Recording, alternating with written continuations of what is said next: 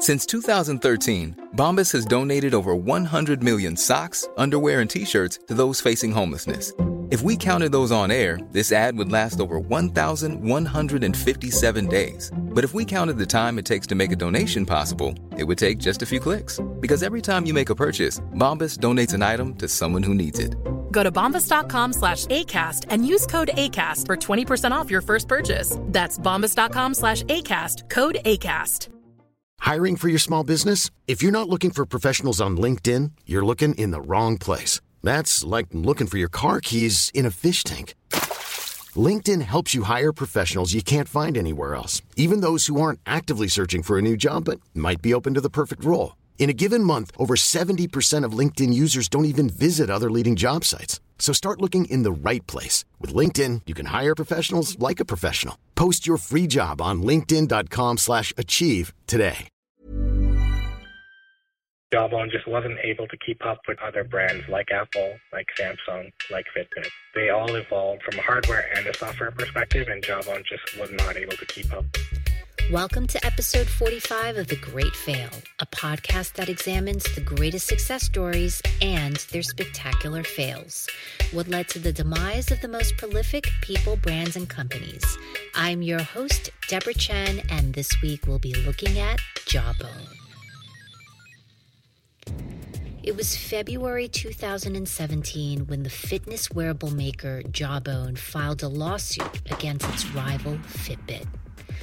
Fitbit had been taken over the market, and there had been no shortage of drama between the two, with the embattled company squaring off in court several times in two years.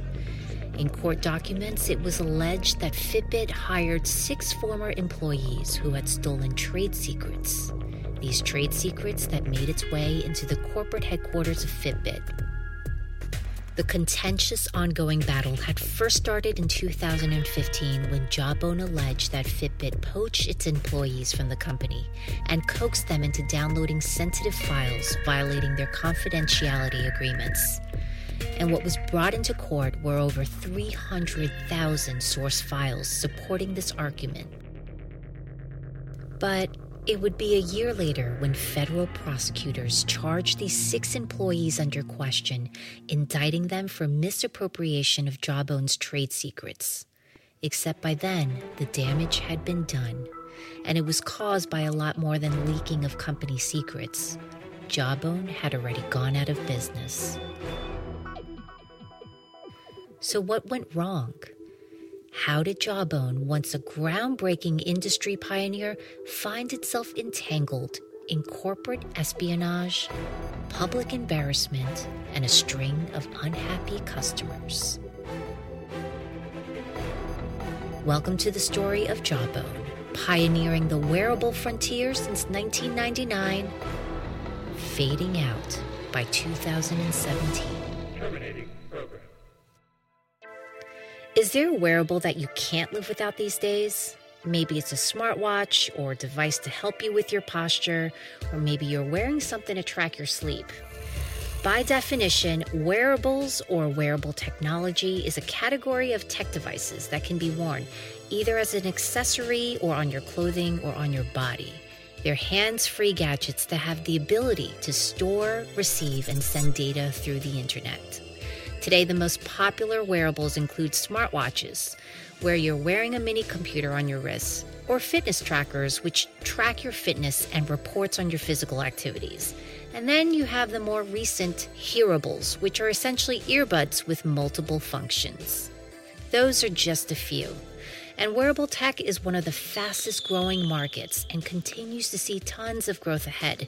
In fact, a report from the IDC, which is the International Data Corporation, recently cited that despite supply chain challenges last year, worldwide wearables still managed to hit an all time record high in the fourth quarter of 2021, meaning it was growing at a staggering double digit rate. And that market size is expected to double in the next few years. Later on, we'll actually be speaking with IDC's analyst, Jitesh Ubrani, who covers the wearable space. But before we go any further, let me drop a fun bit of history on you. In 1961, mathematics professor Edward Thorp And an MIT professor, Claude Shannon, built what was considered by many to be one of the first wearables on the market. They created a small computer that allowed them to cheat in roulette as it predicted where the ball would land. What they built was a timing device that can fit inside their shoe, and on the exterior, it looked like a small box stuffed with wires wrapped with tape. Not really the look when you're trying to sneak past security in Vegas, but nevertheless, it gave a 44% competitive edge to the player. Well, we've come a long way from the wad of wire stuffed in a shoe, and many companies have jumped in to innovate around the way that we live our daily lives. Some of them have been particularly noteworthy, like the company that many regard as one of the pioneers in the wearable space. That company was called Jawbone. It was the mid 1990s when Hosain Rahman and Alexander Asseily met at Stanford. It was an unbelievable time in Palo Alto, and it was on those campus grounds that the founders of Google and Yahoo also had their start. The excitement was palpable, and the energy was ripe for new ideas. And so in 1999, Rahman and Asseily formed a company called AliphCom the original thought was to build a speech recognition device like what Siri does. But as they started to build, they realized how difficult it was given all the background noise in the world. So, what emerged from that project ended up being a noise cancellation technology. And that venture was so successful that Rahman and Asseily were approached by the United States Department of Defense to partner and refine this technology for the military. That was the genesis of how the company's Jawbone product, the first smart headset, was commercialized and released to the world in 2004. The headset had noise canceling features but still had a wire attached to it. So, although it was cool, it barely made a blip on the radar. But when they launched the Bluetooth Jawbone in 2006, things took off. Sales shot through the roof between 2007 and 2008, and then Asseily reportedly began to fade from the limelight and decided to move back to London. That left Rahman to become the company's CEO. Right around that time, Apple launched the first ever revolutionary iPhone, and Jawbone was right alongside them riding that wave, being offered on the shelves alongside the phones. During that time, Bluetooth headsets were a pretty new thing. Honestly, it seemed like people were walking around talking to themselves until you realized that they were on their Bluetooth headsets. And then came this period of health concerns like was there radiation? Is it bad for your health?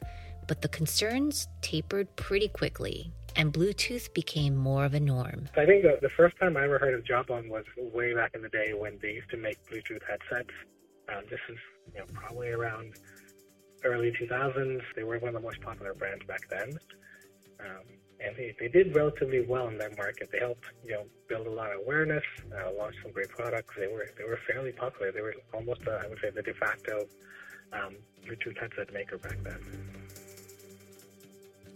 That's Ubrani, whose research focuses on various consumer device markets phones, tablets, PCs, wearables, AR, VR, and smart home products. He covers them from a global perspective and does a lot of market sizing and forecasting.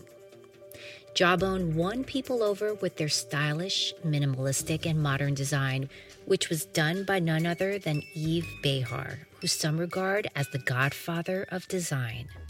Yeah, I, I think compared to compared to other vendors at the time, yeah, they did they didn't invest a lot in design. Um, again, Bluetooth headsets by and large were not you know broadly accepted in society, but if someone were to use one, they wanted something that looked good and that had a greater potential of being accepted by their friends and peers. And that's where again Jawbone did fairly well. And while they continued to release their headsets and their Jambox speakers, they were starting to look at other technologies. But as we know, the business and tech world lives by the saying innovate or die. And so, despite all of the success that Jawbone was experiencing, they needed to continue hatching new ideas in order to stay ahead of the race. And so, in 2011, Jawbone made the decision to pivot. It was during that time when the wearables market were starting to see some movement, and Jawbone believed that they could capitalize on the new and highly desirable fitness tracking market.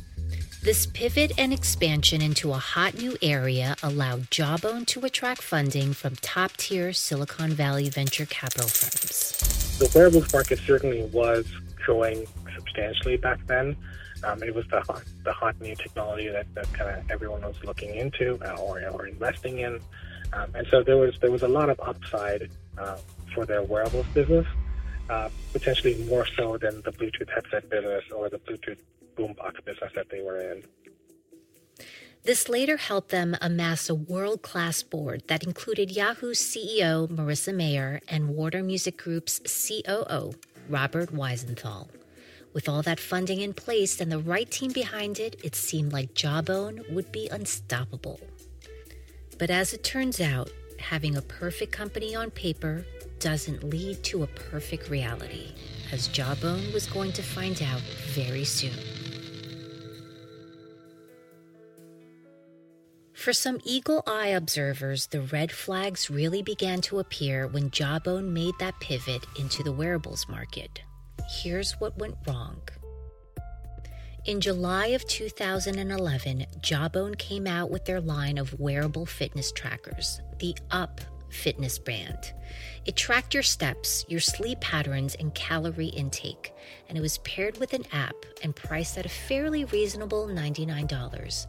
As revolutionary as it was in principle, the product, well, it just didn't work properly. In fact, it was plagued with issues from the jump. First, there were delays, which were magnified by the amount of marketing hype around the product. It doesn't bode well when everyone's anticipating a product launch only to witness a very public delay. And when it finally did go out, many reported that it just stopped working after a few days, that it wasn't holding its battery charge or syncing up properly. One or two minor bugs were expected on the launch day, but the Up band had far more than that. As a result of these issues, Jawbone stopped production and began offering refunds. Though the company did what they thought was best for the customers, offering a no questions asked refund was nearly unheard of.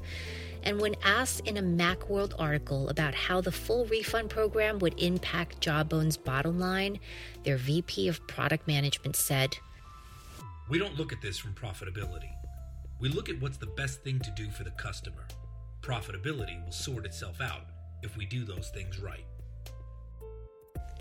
While a move like this would likely boost perception with consumers, it certainly wasn't popular with the investors.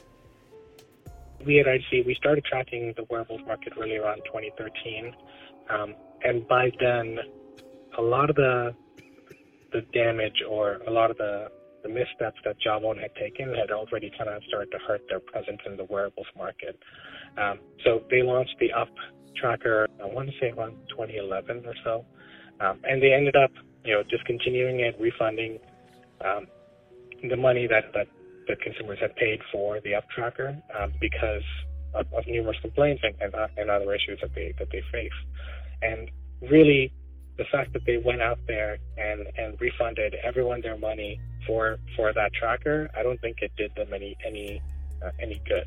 Rather, probably hurt them in the long run because there was now this massive story that hey, Jawbone trackers are not that great, or the Jawbone brand isn't that great, even though you know from from their perspective they probably did right by the consumer by refunding 100% of the, of the cost. Hey, I'm Ryan Reynolds. Recently, I asked Mint Mobile's legal team if big wireless companies are allowed to raise prices due to inflation. They said yes. And then when I asked if raising prices technically violates those onerous two-year contracts, they said, "What the f*** are you talking about? You insane Hollywood ass." So to recap, we're cutting the price of Mint Unlimited from $30 a month to just $15 a month. Give it a try at mintmobile.com slash switch. $45 up front for three months plus taxes and fees. Promoting for new customers for limited time. Unlimited more than 40 gigabytes per month. Slows. Full terms at mintmobile.com. If you thought the only way to get a more defined jawline with natural looking results was through surgery, think again. Juvederm Volux XC is a non surgical injectable gel filler that improves moderate to severe loss of jawline definition and can help you achieve natural looking results with little downtime. Even better, this improved definition lasts up to one year with optimal treatment. No maintenance required. Improve jawline definition for a smooth, sculpted look with Juvederm Volux XC. For important safety information and to find a licensed specialist, visit juvederm.com. That's J U V E D E R M.com. Not for people with severe allergic reactions, allergies to lidocaine, or the proteins used in Juvederm. Common side effects include injection site redness, swelling, pain, tenderness, firmness, lumps, bumps, bruising, discoloration, or itching. There's a risk of unintentional injection into a blood vessel, which can cause vision abnormalities, blindness, stroke, temporary scabs, or scarring. Talk to a licensed specialist to find out if it's right for you. By addressing one audience's problems, Jawbone had created another set of issues for their key stakeholders. The upline got a relaunch the following year, this time without the bugs that had plagued the initial rollout. But the delay and widespread problems had already left a negative imprint with skeptics and critics. Taking a year to correct the problems didn't do much to dial back on those initial impressions. Sometimes people, even brands, make mistakes that send them back to the drawing board to put their heads down and plow forward with solutions, which is exactly what Jawbone did. The next year, however, they doubled down and announced the launch of the Up 3, which would be completely waterproof. That was mind blowing for 2013 and looked to be a total game changer. It seemed that Jawbone was getting a solid foothold, finally. Except the company continued to experience production delays and as a result couldn't release the Up 3 in time for Christmas. And for a consumer electronic product company, that's a massive loss. When it was ready, it turned out that Jawbone's manufacturer couldn't actually get the entire device to be 100% waterproof. Quite an anticlimactic, embarrassing outcome. As if things couldn't get more complicated, as this was all going down, Jawbone released another product version with similar design that overlapped with the Up 3, further confusing its customers and cannibalizing itself. There were a bunch of bugs. It was overpriced.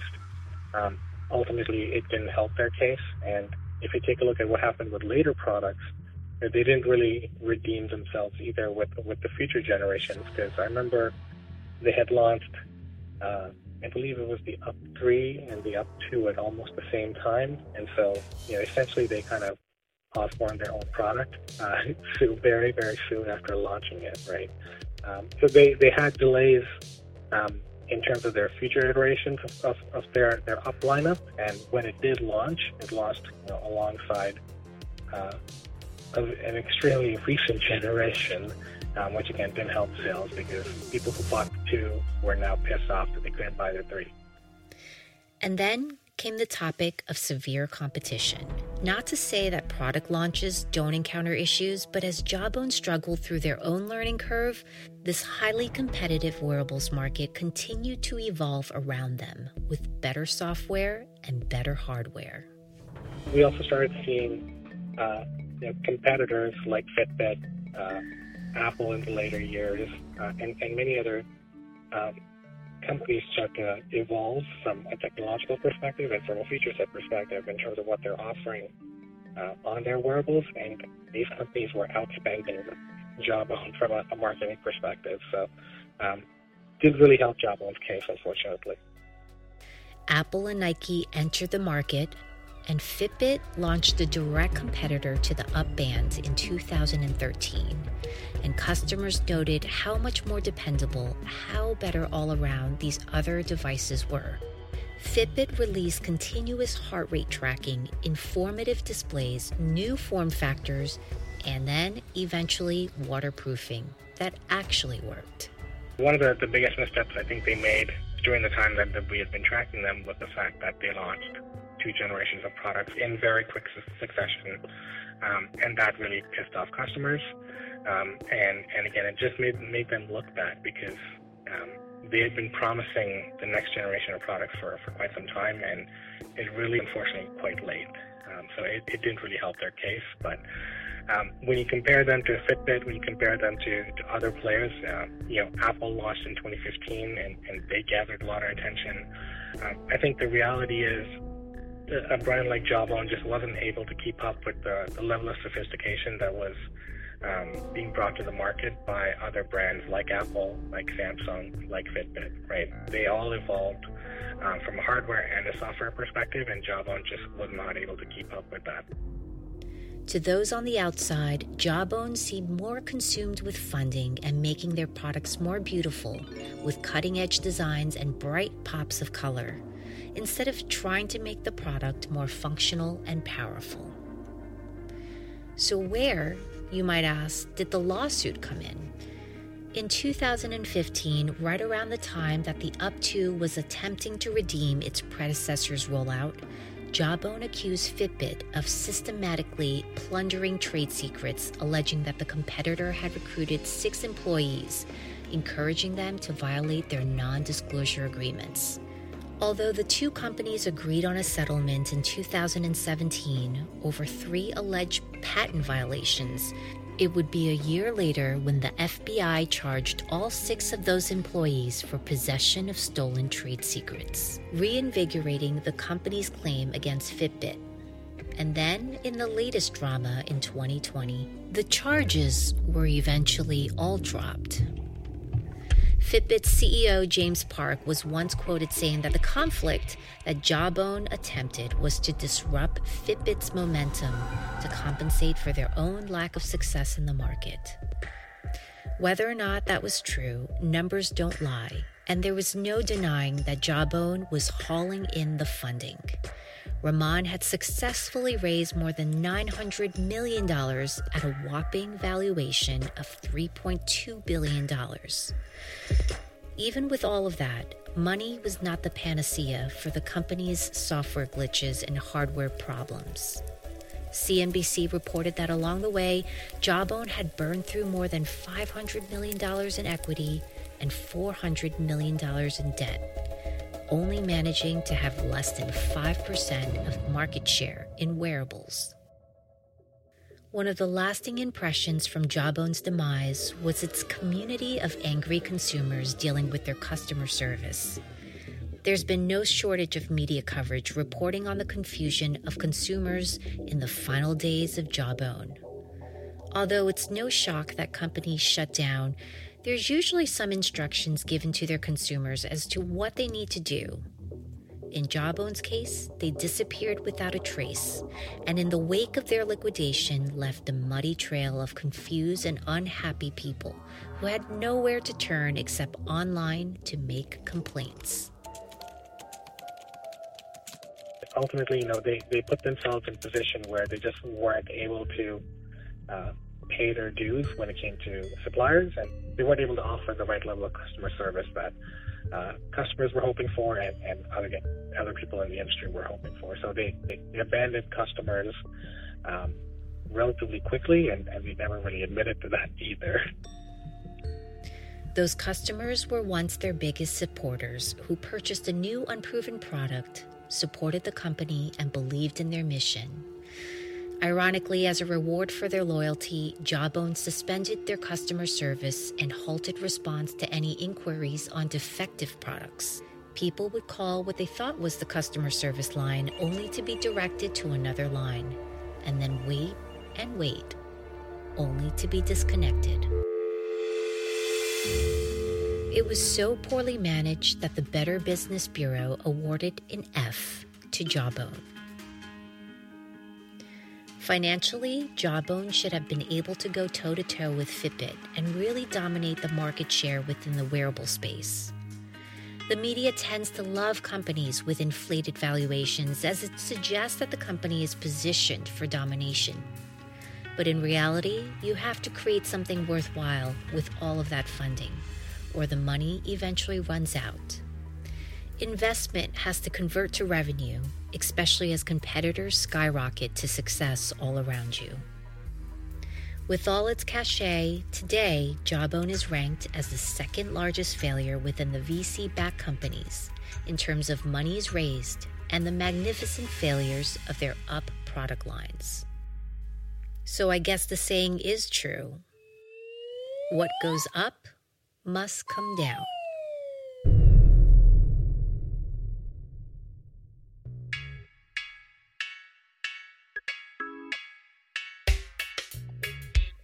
Special thanks to Jitesh Ubrani for his contributions to this episode and sharing his insights to what led to the failure of Jawbone.